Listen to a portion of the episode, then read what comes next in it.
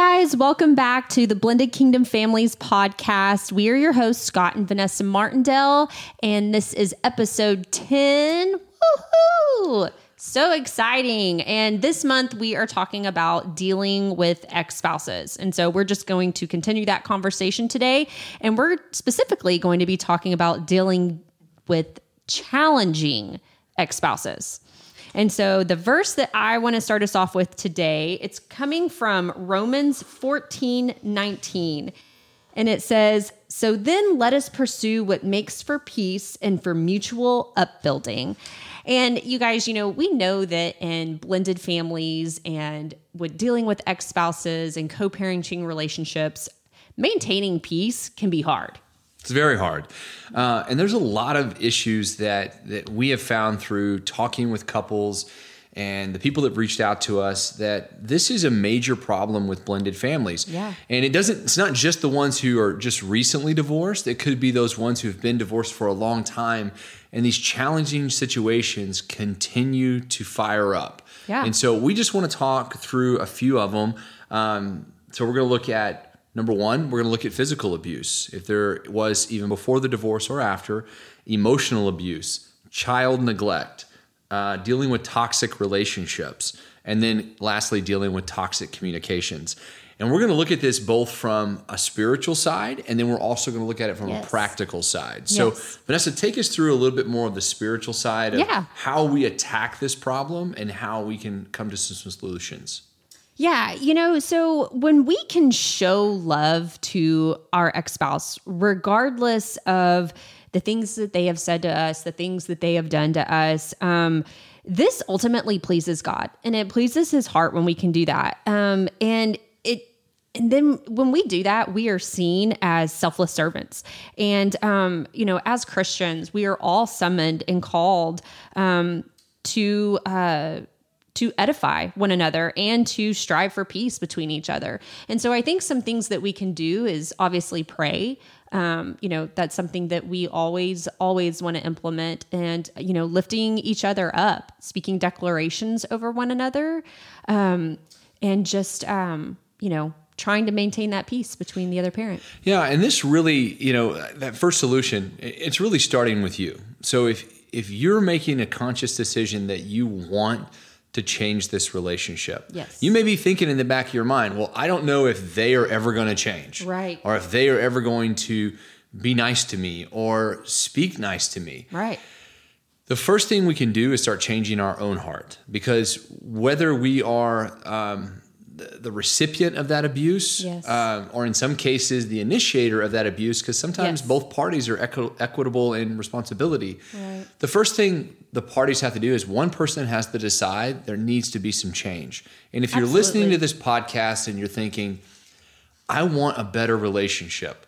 Well, this, the change starts with you. The change starts with your heart and where you're going for guidance on who is leading your heart. Is it being le- led by hate and feelings of of neglect and hurt and anger?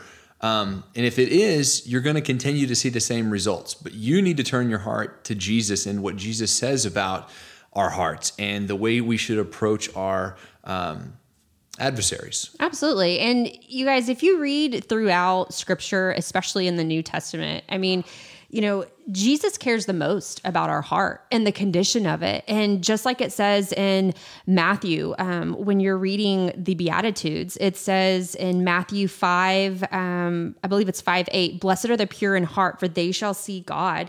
Um, you know, here Jesus teaches that purity of the heart was one of the most important things. And so, um, whenever we can truly love and forgive um, and maintain that purity in our heart. And when we're going to God with our issues with our ex spouse and laying them at his feet, um, ultimately that's going to change us. It's going to change our heart. And then whenever we experience that change, that gives our ex spouse um, the opportunity to see Christ through us. And that's where the heart change happens. The heart change happens when you can love them despite what they have done to you and despite what they've said to you. 100% agree. And a lot of and a lot of you could be thinking, well, this is something that I, I can try to do, but I don't really know how far I'm going to get. Sure. Because a lot of people hear this in theory and they're like, okay, I'll pray, Right. and they may not get a result the next day. Well, they get more discouraged. I think that there are other avenues you can go to, not only to to to encourage you, but to teach you how to seek this freedom and how to seek this uh, prayerful prayer life. So, Vanessa, what what would you suggest to people that are standing out there listening and they're like, where where should I where should I start? Okay. In the spiritual? Is In the spiritual, in the yeah. spiritual. You know, I think it's just, um, you know, guys, one thing that I've learned here recently is that, you know, we don't receive because we don't ask. And, you know, if you're sitting here saying, I do want to get along with my ex spouse, I do want, you know, my children to grow up seeing two parent, co parent well.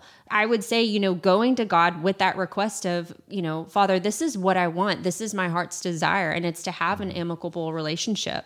Also, I, you know, I think going to the church and um, going to, you know, seeing if there's any pastoral counseling, if there's mm-hmm. any mentoring, any healing or freedom classes. Because when we're equipped and we're given that knowledge and wisdom, then we can better use those tools and walk out the life Well, we can walk out equipped. Right, We're walk walking, out equipped We're walking out equipped to better do this relationship. Exactly. And and I think that the depths of what we're talking about in terms of forgiveness, in terms of healing, um, really need to focus and, and get fed through a local church and through a local community. So going out, getting godly counsel, surrounding yourself.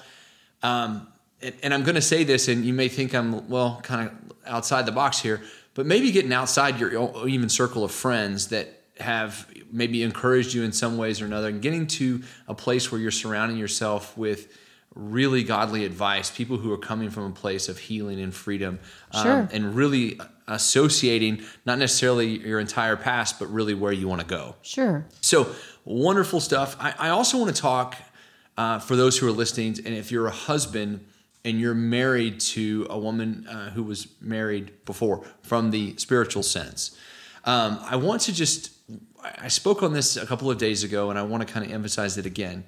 Husbands, we have the, uh, we are given the the right by our marriage and by God to protect our wives. So, first of all, we can be in prayer with them to go through this process. Uh, but also, we can be in that we're given a spiritual authority to help protect our wives. So, we're going to see this play out in the spiritual, but we'll also see it play out in the practical side as well. Sure. Yeah. So, going more to the practical side, as we're looking to address physical abuse, emotional abuse, child neglect, toxic relationships, and toxic communications, Yes. let's put out some practical solutions and some things that should Yes. be top of mind for our listeners. What would uh, what would you go through first? Yeah. So the first thing, you know, I would recommend is we want to follow the divorce decree. Whenever you're in a relationship with an ex-spouse who can be very challenging, who is non-compliant, who is exhibiting, you know, any verbal abuse, emotional abuse, you know, child neglect, all those things that you just mentioned, babe. Um, you know, following the divorce decree is the best thing that we can do. It it was put in place for a reason. Um, you know, it's there to give us boundaries and protect us. It provides structure. It provides routine, not only for you, but for the children, most importantly. It provides stability and it can also give common ground. You know, if it's a uh, divorce decree where it's a 50 50 type of custody and joint um, part parent, um, um, parentship or what, what I'm not sure what the exact word is, it can give common ground so that, you know, each parent has mutual responsibility and not one is greater than the other. And if it's those situations where it's first, third, and fifth, or maybe even uh, like the standard or Yes. the or extended standard, those are the situations where we see that there's usually some some some conflict there Sure. because um, Sure. a lot of times with divorce decrees and people who are going through divorces, they just want to get through it. Yes. And so, or they don't spend enough, you know, time or money on lawyers to get the right decree in place. Yes. And so it's years later that they're now becoming either a, a victim to what the, the divorce decree says because it maybe maybe it wasn't written fairly. Sure. Or uh, it's just gotten to the point where you're not following it at all. So Yes, and two, you know, I, I've I've spoken to several single mothers who they just wanted to get through the divorce. And Mm. so they just said yes to whatever it was to get through it as fast as possible. And, you know, one of the common things that they deal with is the lack of child support because the the their ex-spouse, you know, was trying to cut that down and they just wanted to get out of the situation but not really thinking through it. Yes, and and one of the things that we're going to do as we kind of end the podcast is we're going to talk a little bit about the legal side. So Sure. just remember the divorce decree is a legal document. That legal document can be changed under the right circumstances. Right. So um, the next thing we're going to talk about is maybe how to specifically kind of warn off physical and emotional abuse. Yes. So I would say seeking safety when needed. You know, safety, your safety and the, ch- the safety of the children, it's it's number one priority. It's it's the first thing that that you need to do and implement. And I would say that with that, seeking out a strong support system, whether that's with a family member, a, a close, you know, family friend, a couple, um, that strong support system is going to be imparent for your healing process as you go through the divorce, if you're going through the divorce or even afterwards. Um, but you always want to make sure that you're saved. If that's going to a local shelter or, like I said, staying with a family member or with a friend. Yeah, I would also add um, make sure that you're documenting. Yes, very important. I, I can't stress this enough. People don't necessarily remember facts months, months after things happen. Document events, document text conversations, document email conversations, Yes. whether it's just journaling, hey, this happened. Uh, those abusive and toxic relationships, um, we would love to say heal on their own, but a lot of times they're healed through the legal system. And so you need to have those facts straight. Obviously, those are the most extreme situations when it comes Sure. to uh, ex spouses. If, if your life is in jeopardy or if your child is unsafe, Yes. we want to make sure that those are documented and that you have that information to give. Yes. Uh, the next thing we're going to do talk about is you know child neglect, uh, toxic relationships, and toxic communications. So one of the things that that I always like to recommend is that you set boundaries for phone and in person communication. Yes. and this is what I mean by that is you have the ability to determine how somebody speaks to you. So if you feel like that conversation is is getting to an aggressive or a non-healthy place, you also have the ability to end that conversation to explain in a nice way. Yes. Um, hey, I, I, I don't want to be spoken to that way, so this conversation is going to end. You know, we can communicate when when when we can do this in a healthy way Absolutely. if you do that and you do that enough times, um, eventually the the pattern will be set and the boundary will be set. Yes, I so, agree. Uh, I know a lot of times um, people are communicating. and It may not be by the phone. It may be by a lot of times it's by text message. Right. So I know that Vanessa, you had some thoughts on text. Uh, maybe you want to share uh, that would help. Right. I think, you know, if, if you're not able to speak, you know, person to person or on the phone cordially or without any type of verbal um, harassment or abuse, you know, text message and email is the way to go. But I would say before sending any text message or any email, always pray or seek the Holy Spirit in what to say or if he even wants you to say anything.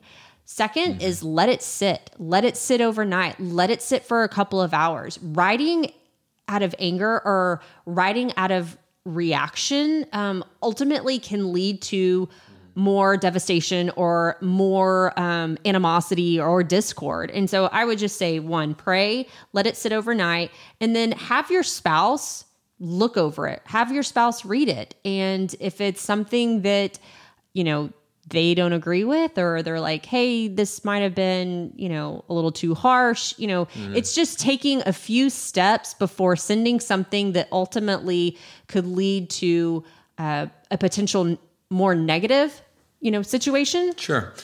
And I think, you know, one thing about text and email communication to remember is is once you send it, it doesn't belong to you. Right. And to your understanding, it may not be interpreted the way that you want to interpret. Absolutely. Um, and I think it's really interesting you talk about the, the delayed on text messaging. You know, it's funny, email actually has that functionality. You actually can put a control in your email that says, don't send this for 10 minutes. Oh, right. Uh, so it'll go in your outbox. Yep. It'll sit there. And if you happen to like remember, like, oh, I don't want to send that, So you can go in and you can uh, change Sure. it, delete it, do whatever it is. But text messaging, Yep. once you hit send, you don't own it anymore. That's right. Um, and so it gives you that ability to to speak in haste. It also gives that ability to speak kind of like every time you you send a text message is like a mic drop moment. You're like drop the mic. This is what I'm saying. And and a lot of times it just it's not healthy. Uh, it's usually done late at night when you're tired. So I love the idea. Write the text out, let it sit overnight, look at it again the next morning, and then about then pray about it and decide if that's something you want to send. sure. Um, The next thing is putting relationships on, on solid ground.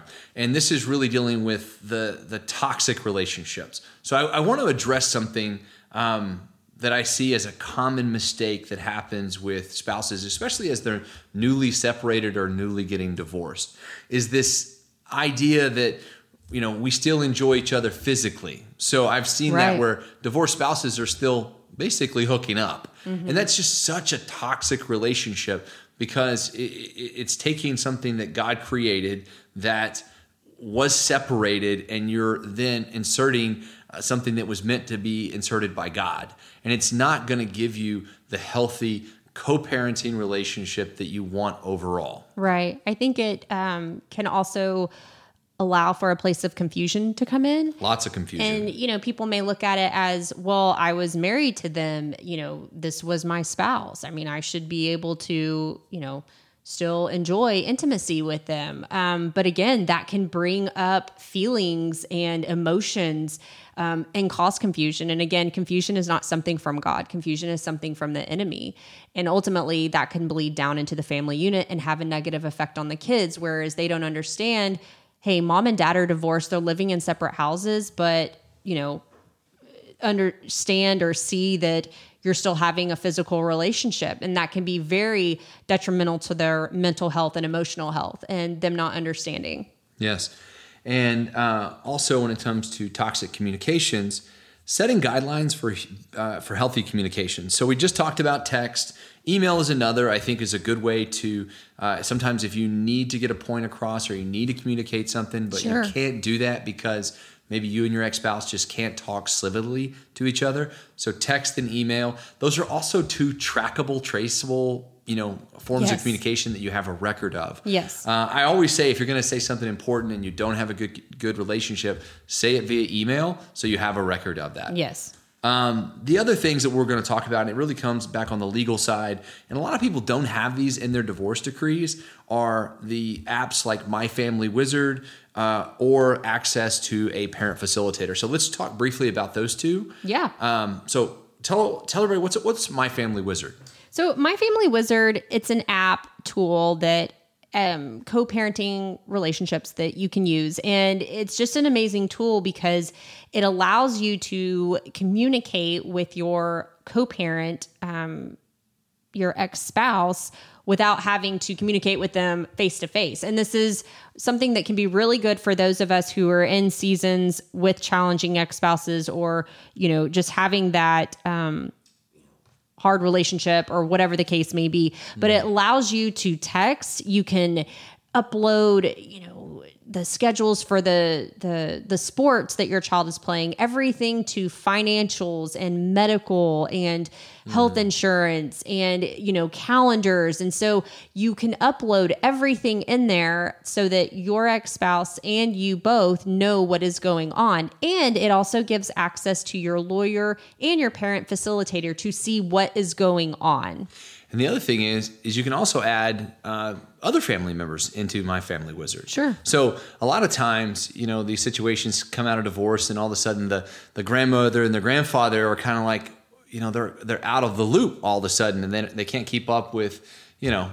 Uh, Right. Johnny's baseball game, or you know, uh, the recital that's going on. So it allows you to upload pictures, keep the Yes. family, but it allows for healthy communication. Yes. And again, it's all traceable, trackable, reportable information. Um, Yes. You're labeled to share bills, get paid, those different things. So, My Family Wizard is a wonderful tool, especially for establishing the foundation of healthy communication. Yes. The second thing is the parent facilitator. A lot of people don't know what a parent facilitator is. Yes. So let me let me kind of uh, educate you those that, that don't know. If, if you went through a divorce, you know, ten or fifteen years ago, and depending upon where you went through that divorce. The concept of a parent facilitator may not have been brought up. Today, Right. if you go through that, especially if you go through that in a major uh, uh, uh, city, the judge is going to assign you to a parent facilitator. And what that is, is kind of like a legal liaison. Usually it's appointed by the courts Yes. to basically be the, uh, the mediator between the two family members. So, especially if you're assigned by the court, uh, if one member, uh, one spouse wants to go see the facilitator, the other one has to go. So, it really gives both Yes. the, the, the parents the ability to have somebody to go to in one-on-one situations where it's it's vital to go, uh, and you can get in to see them quickly. Absolutely. And I think another good thing about having the parent facilitator is that it backs up what you're doing on My Family Wizard because it, it, it gives you a reference point. And the, the parent facilitator, you can go to them and say, hey, you know, if you're having an issue about something or an issue about schedule, for an example, you can say, it was in here. This is what we've been doing. And it just adds that extra layer of protection for you and for the children um, before having to take extreme measures. Exactly. Um, and I think, again, we're talking about really dealing with challenging ex spouses. A lot of people have decent relationships with their ex spouse and they don't, may not need all these you know, different criteria. But if you're in that season where it's becoming challenging and this may be a great option. Now, I know that I said that I was going to go from kind of the final decree to my last point, Yes. um, which is really when it comes to going back to court. Now we're gonna we're gonna do another podcast just on litigation and that Woohoo! process of litigation. Uh, we may even have uh, an attorney with us to do that podcast. I would just say this, guys. Um, going back to litigation doesn't have to be a huge deal. Uh, it, it can Right. be, and Right. depending upon your circumstances, it could be more than others. Right. But the divorce decree is there, and it and it can be changed. Life circumstances do change. You may need that as a healthy change to the child at Right. that point, depending on where they are in their life. Right. And Yeah, and I would just say, even if you have an amicable relationship with your ex spouse, but the time has come that there needs to be some change, and say you were doing first, third, and fifth or extended weekends, and now you both agree to do 50 50 but you're having a hard time with the trust factor. Just going back to have that implemented and put into the papers to cover everybody, um, you know, can be something that you can do. It doesn't necessarily have to be a situation where there's a fight over the child or a fight over the time with the child it can it can be that you're you're in a peaceful place with your ex-spouse but just to cover everybody Yeah. you can you can go back and do that And and during that time, when you go back, you can add in things like you know required parent parent facilitator, facilitator, sure. or using My Family Wizard. Yeah. Uh, like I said, we're we're going to go into litigation a lot more. I think there's a lot to dig in with that topic. Yes. Because I know a lot of blended families either a were there once, Sure. and or b may need to go back there again. Right. And I think the prep work that you can do before you go see a lawyer and understand what that process is going to be is going to be very valuable to you. So Yeah. stay tuned for that. Uh, we'll be bringing that to you in a later podcast. Yes. All right, you guys. Well, this wraps up episode 10. We just want to say that we love you all and we look forward to speaking with you again next week. So be blessed in all that you do. We love you. Have a great day.